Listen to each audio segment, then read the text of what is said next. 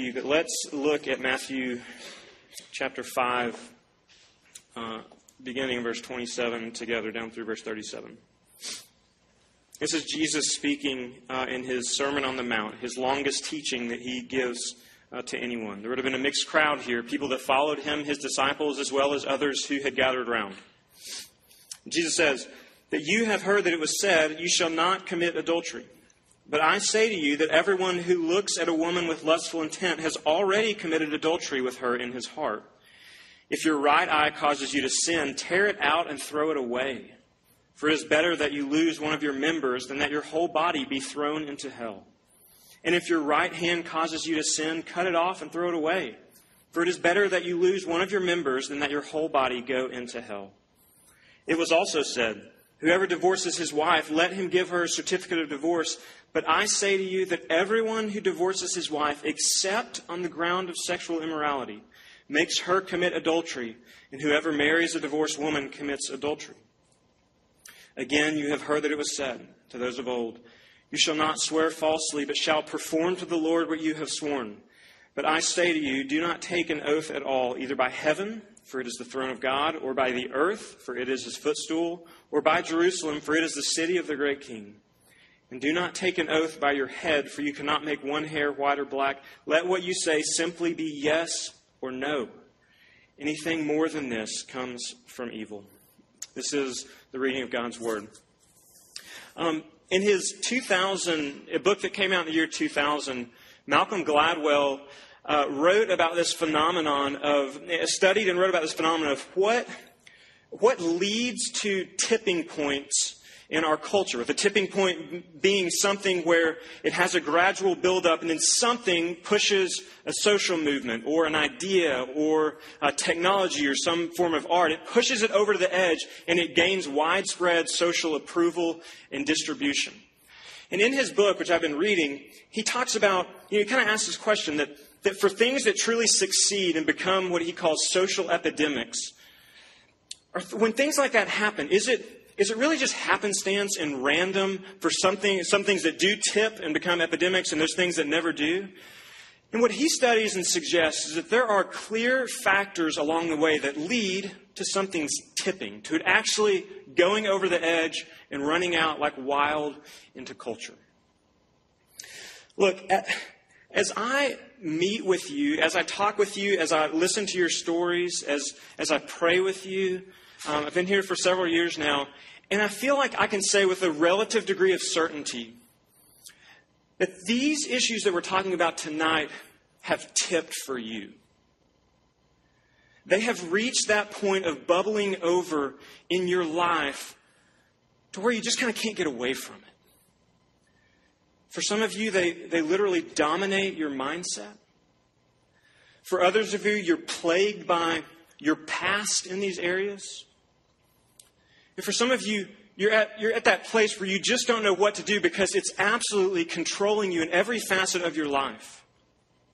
When you think about the issues of, of adultery and lust and, and lying and deceit, and we're, I'm not going to go as deep. Actually, I'm not going to say much about divorce tonight at all because you have to be a little picky and choosy and we just don't have much time. But, but with these other two things, you know, they are an ever-present reality for you. And so we're going to look at these things tonight. And what I want to look at is uh, just kind of work systematically down through this. What is Jesus' warning about lust and adultery? What is he saying about this? Why is he saying it? Why do we give in to this?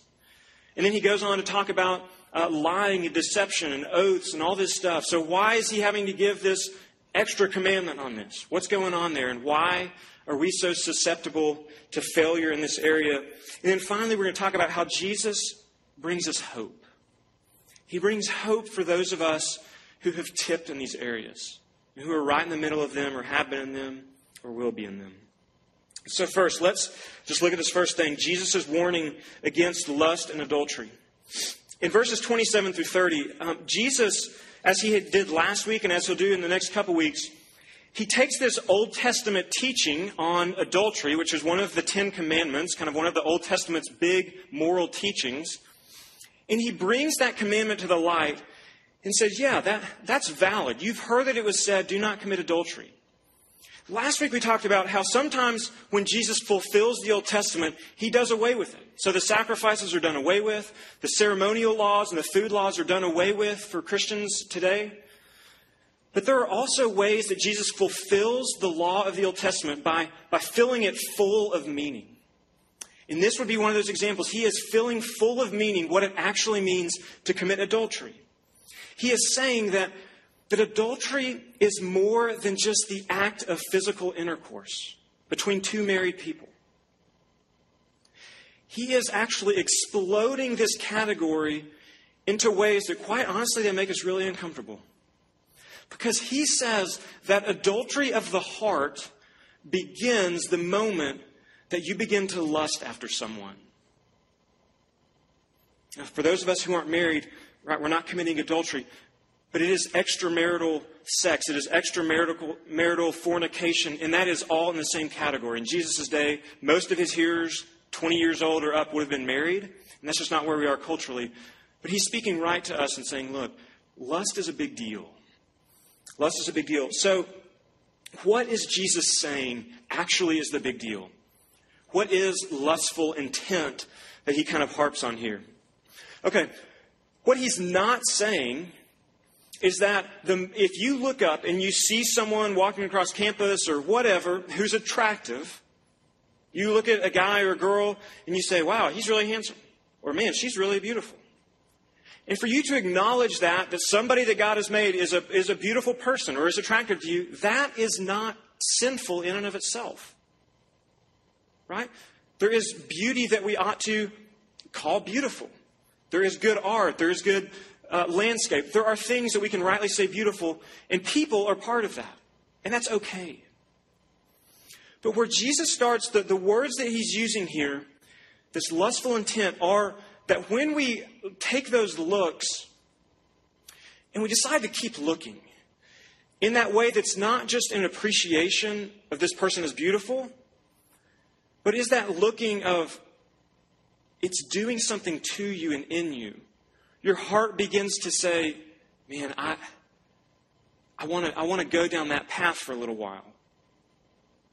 And it may not be like fully mentally undressing. I, I don't know what that looks like for you. I know guys and girls certainly are different. Guys tend to be more visual. Girls tend to live more in uh, the emotional side of that. That's not, I'm, I'm speaking in broad terms. I'm not saying if you're not that way, you're weird. But like, you know, this means different things for you.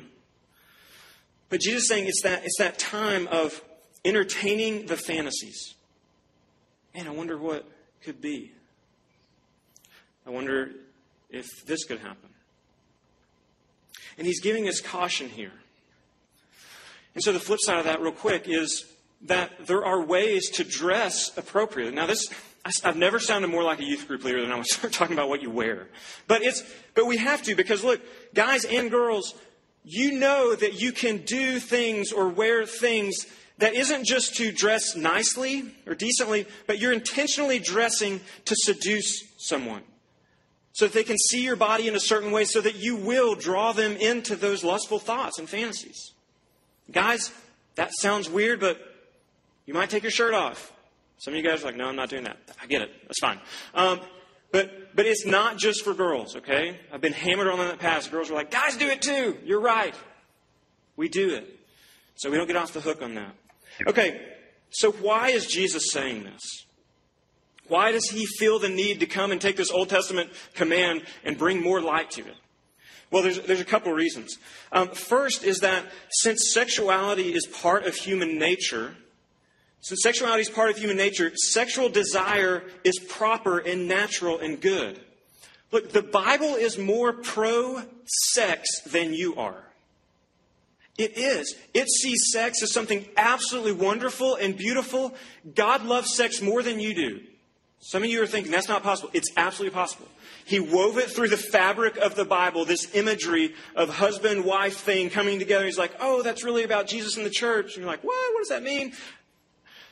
There's, there's kind of a mystery in that. We don't all know what all that means. But look, God's original intention for sex was something that was to be beautiful and cherished and treasured and enjoyed.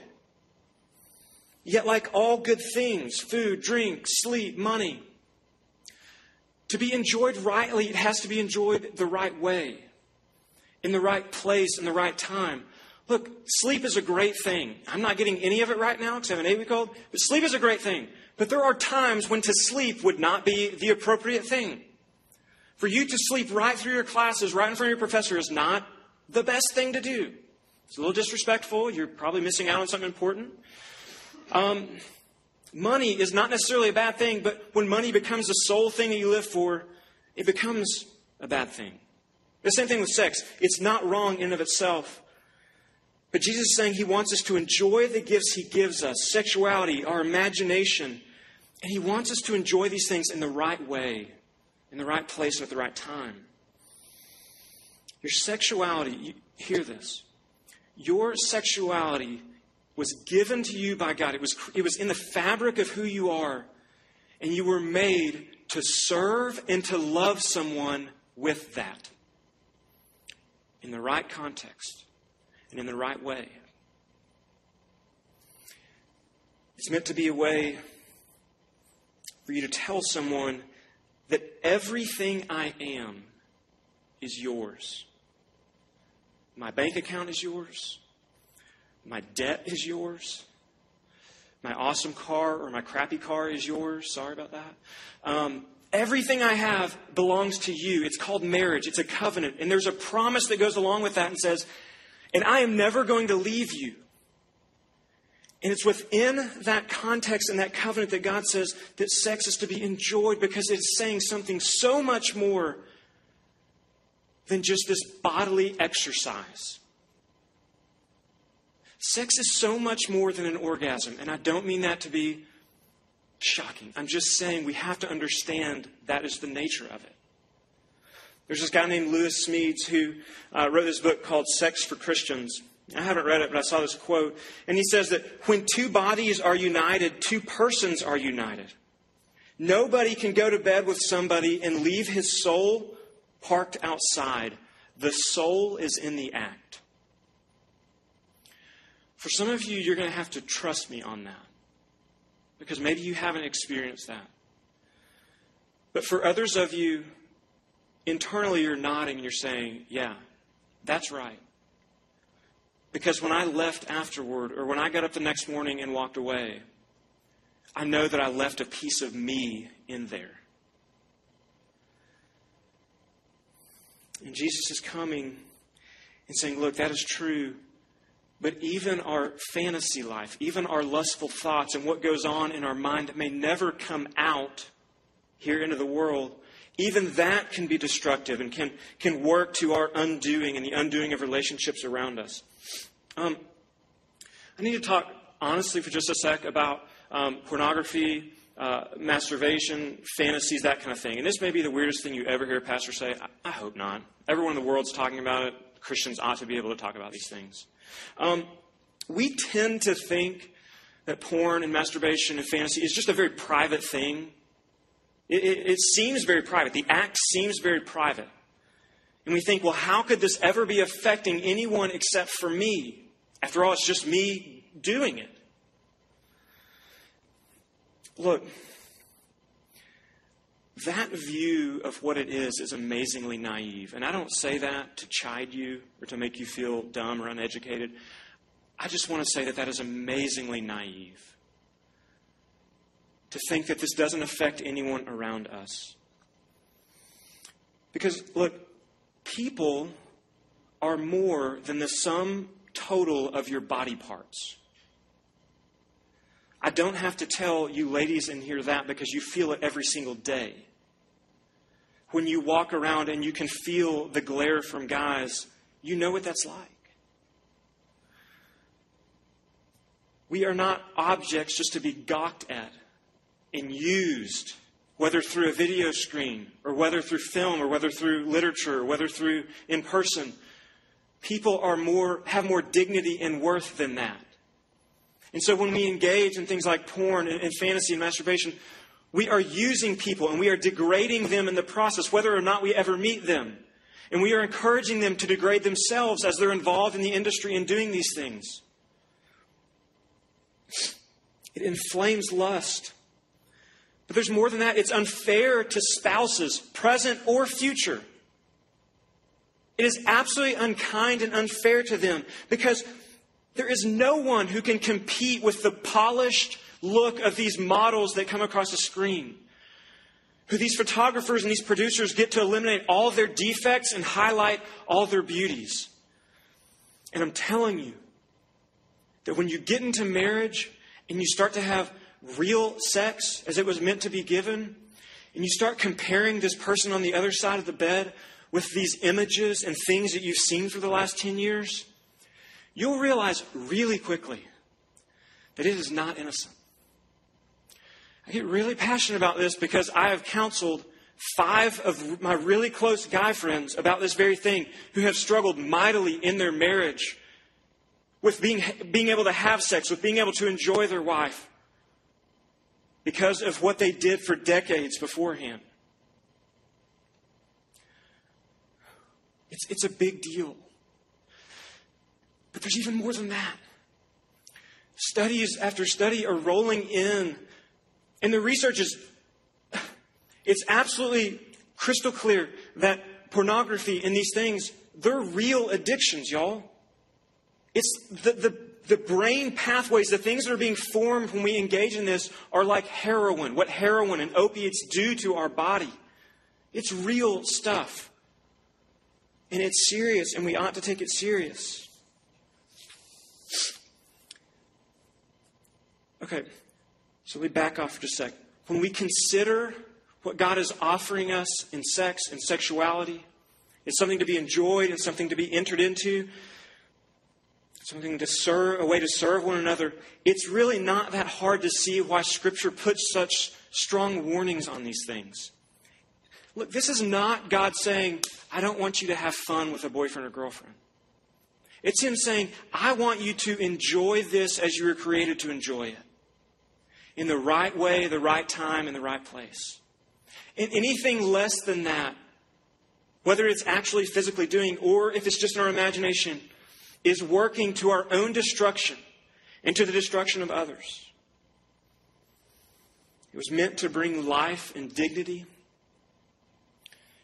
But instead, because of its use and the way that we use it and engage in it out of context, instead it tears us down and brings massive insecurity. And we know that. We know that's true. So why do we do it? If it's obviously so bad or wrong, or why do we do it?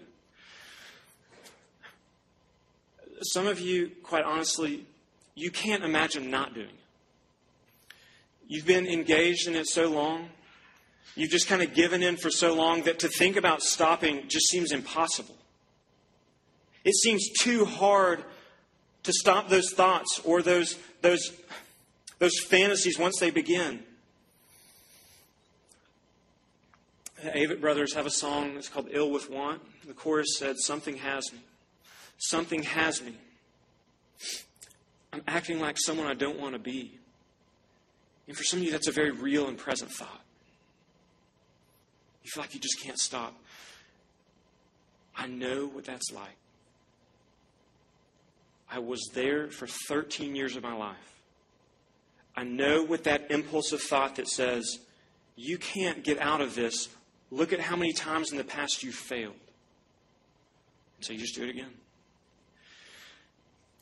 If you want to talk about that, I'm willing to talk about that with you.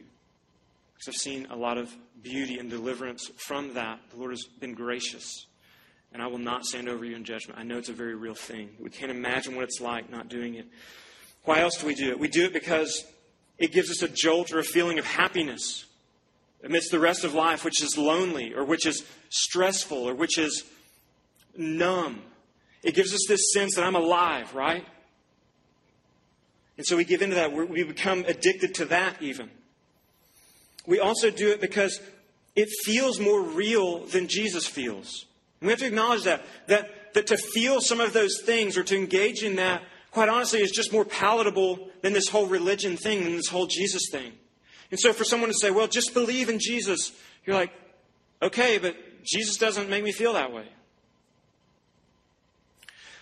I get that. I understand that. And it leads us to think that Jesus is irrelevant. that, look, what if we actually take Jesus at his word for who he's claiming to be? He actually is claiming to be the one who created you.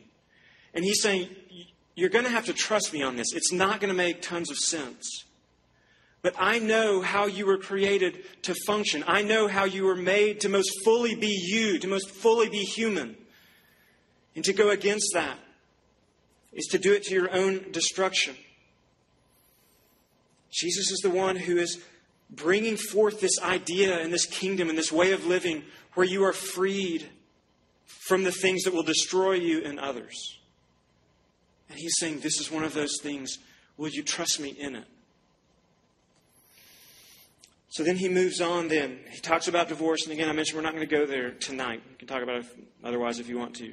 But he goes on. He talks about lying and deception. I'm just going to reread real quick thirty-three through thirty-seven. So look down and we'll just look at it. It says, again, you have heard that it was said to those of old, you shall not, not swear falsely, but shall perform to the Lord what you have sworn. But I say to you, do not take an oath at all, either by heaven or earth, for it is the throne of God, or by the earth, for it is this footstool, or by Jerusalem, for it is the city of the great king. Down in verse thirty-seven, let what you simply let what you say simply be yes or no. Anything more than this is from uh, comes from evil. Why? What in the world is happening here? This really doesn't make sense to us. Um, Jesus again is deepening the meaning of this. Now, the, the Old Testament command or the thing was verse thirty-three, which said, um, you shall not swear falsely, but you shall perform to the Lord what you have sworn. He's basically, there's this principle and command in the Old Testament that, that do what you say. If you make an oath, do it. If you tell someone you're going to do something, do it. But what had happened down through the ages, and by Jesus' time, the teachers and the Pharisees and the scribes of all this, they had concocted this system that feed, defeated the very purpose of oaths. And what they did is they put in place this, this way that oaths, whether depending on what you swore by, they might or might not be binding. And so it gets kind of ridiculous. But for instance, if someone was to swear by Jerusalem, like, I swear by Jerusalem that I'll go take care of your cows, whatever, um, then you could walk away from that and it meant nothing.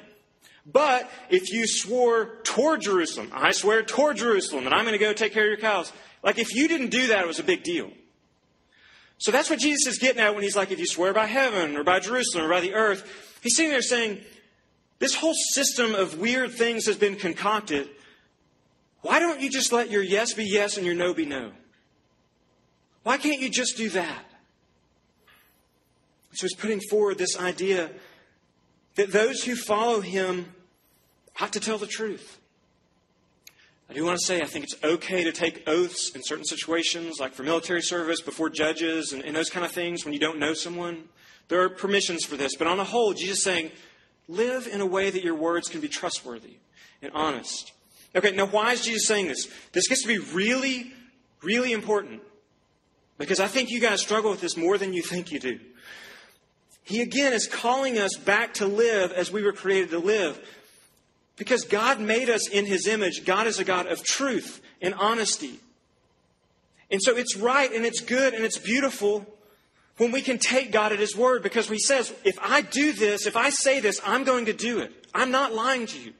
If you confess your sins, I will forgive your sins. We can take that to the bank. He means it.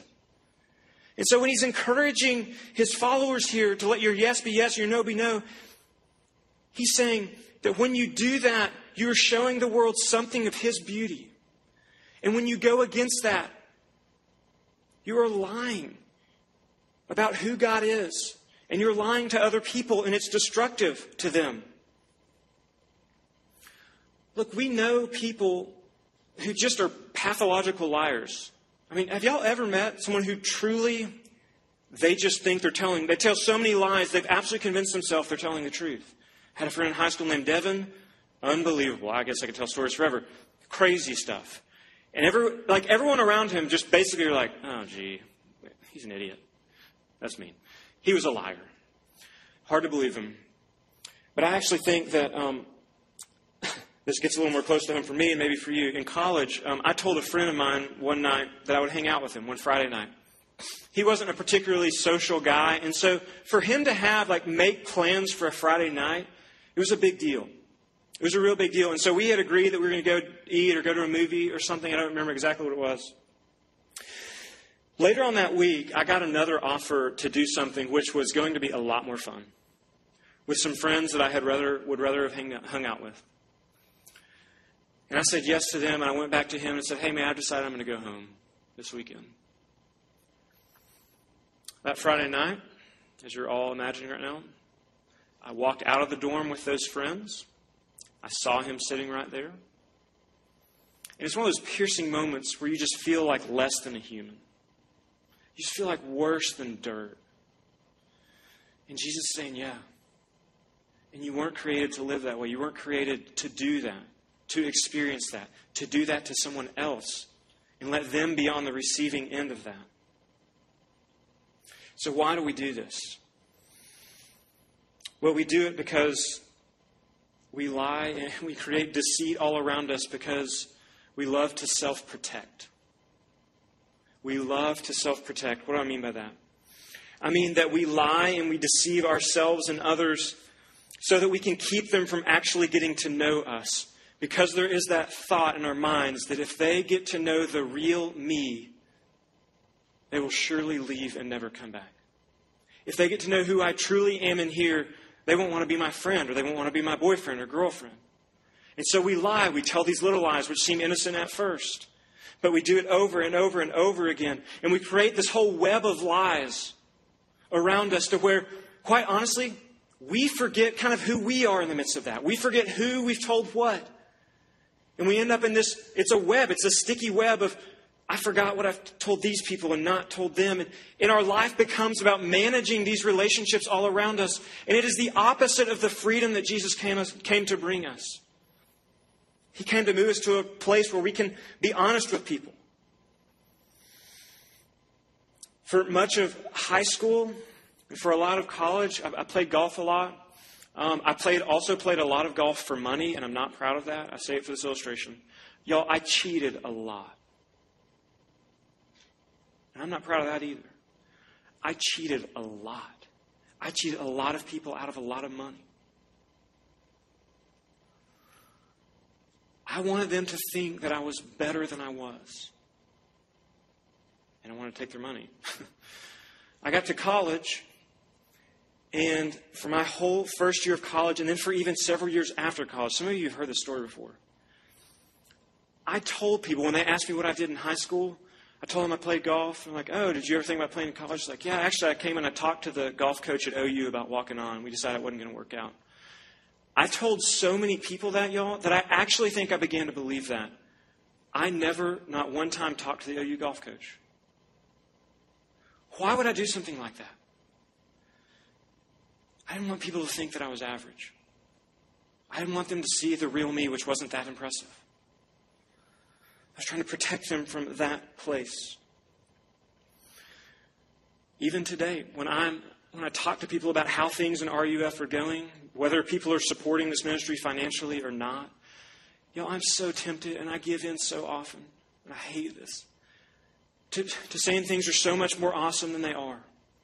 I will lie. I will do things that isn't, um, it's not true. I'll tell people things just because I want them to think that, that I'm awesome or that things aren't just mediocre or whatever. I do that even today, and I hate it. So we do it to self-protect. Look, we also do it to self-promote. We also do it to self-promote that we want people to think that we're greater than we are. We want to, uh, we've decided that others will like this other version of me that isn't the real me. And so we begin to tell them things about us that aren't true. With our friends, we wear, we say, we do certain things because we want to be accepted. With our university culture here at T U, with, with jobs and with things down the line, you are going to be tempted, if you haven't already given in, to create this persona of who you want them to, who you want them to think that you are. And you're building this resume of lies. Some of you feel that. You feel like a giant lie when you walk out onto this campus. And you feel trapped like there's no other way out. I talk with y'all about this a lot. I know what that's like. I did it my whole college career. I wanted people to think I was a certain way and not another way. I was involved everywhere. I did everything. I was the poster child at O U. I, I don't mean that with pride. I say it with a lot of shame and guilt from my past. and after college, I had created such a web of lies, which actually is connected both to pornography and sexuality stuff, but also just my lying deception, that my friends around me, they didn't, my best friends didn't know who I was. And all, it all came crashing down hard, hard. And I was having to face and I was confronted with who I actually was, the real Brent. And what I found wasn't that exciting. But what I found in the midst of that was a God who came right up next to me. And he met me in that. In that place of sadness. In that place of brokenness. In that place of shame and guilt. And he came right up next to me, and I couldn't get this saying out of my head. It was like a gong that just kept coming next to me and said, "You are more broken and sinful than you ever feared." And y'all, I felt that. That made sense to me. I was, it's such a low point. But you are so much more loved and accepted by Jesus than you ever hoped. At the very same moment that we can experience our utter brokenness and our shame about this stuff, God comes into that and says, you can receive healing. You can receive hope right into the middle of that. And I was drawn to passages like John four, where there's this adulterous woman that Jesus meets at the well. And she had lived just a prolific life in sin. Out loud before the community, everyone knew who she was. She was the town whore. And Jesus says, I've got living water. I can give you something that if you, if you take this, you will never go after that again. He pursued her. I found in the scripture a Jesus who went to a man named Zacchaeus, whose whole life was built around deceit and lies. He extorted people for money and was a rich man because of this. His whole life was built around lies. And Jesus came and found him and pursued him, who was up in a tree, and said, Zacchaeus, come down. I am going to your house tonight. I'm coming to be with you. Friends, Jesus does not stand far off from your brokenness, from your sexual whatever, from your lying and deception, and say, hey, once you get that cleaned up, you come to me. And maybe we can talk then. He comes right into the middle of that and says, I love you for who you are. And I love you enough that I'm going to come and redeem you and change you and free you up to be the person that you were created to be. God created us to live in a freedom that is truly freeing. It is one where he is our master because he knows what's best for us. And so when Jesus gives these commandments, he's offering us life. He knows that we will fail and we will never keep them perfectly and we will need him all the more. And that's part of it. He's offering life here. So three things real quick on what you can do. Very practical. Get to know Jesus. This sounds cliche, whatever. Find out that he is so much more willing to be acquainted with you than you ever hoped. That he will meet you in the midst of that sin and shame, and he will be there with you. Receive his forgiveness and begin to walk on that healing path. Second thing, move toward others in honesty. Some of you, you just need to talk to somebody about these things. Find me, find Bethany, find a Christian friend that you trust, a pastor, somebody, and begin to bring these things out into the light. Our sin will kill us if it's left in the darkness. Find a counselor. Talk to Jesse tonight until midnight. I'm just kidding. Um, find someone that you can talk to. Bring it out into the light. Thirdly, put practical helps in place. Maybe that's an internet blocker for you. Maybe that's for, for some of you looking at a friend and saying, don't leave my side tonight. I don't want to go off with another guy. I don't want to go off with another girl tonight. I want to go. I want to walk back to my apartment with you. For some of you, it may be asking a friend to ask you why you're applying for that next position. Are you doing that just to continue the web of lies and self-protection and self-promotion? Are you? Think with me for just a minute. Just imagine, and I'm done after I say this. Imagine how freeing it would be not to be driven and controlled by your out-of-control lustful thoughts. Imagine being free from what people think about you. Imagine walking in a way of life where you can step out onto this campus and be honest about who you are, both your successes and your failures. And be able to be okay with that because you know that the God of the universe is okay with that. And He's okay with you. He likes you and He loves you and He approves of you already. So, you know, it just kind of matters a little bit less what that guy or that girl thinks about me. Friends, when you get to know Jesus, when you find out that He is that person whose longing and acceptance you're looking for, when you find out that when you have it from Him, you won't need it from all these other places, you will be free. And Jesus has come to do that. That's what's offered in the gospel. And it's an invitation tonight for you. Let's pray.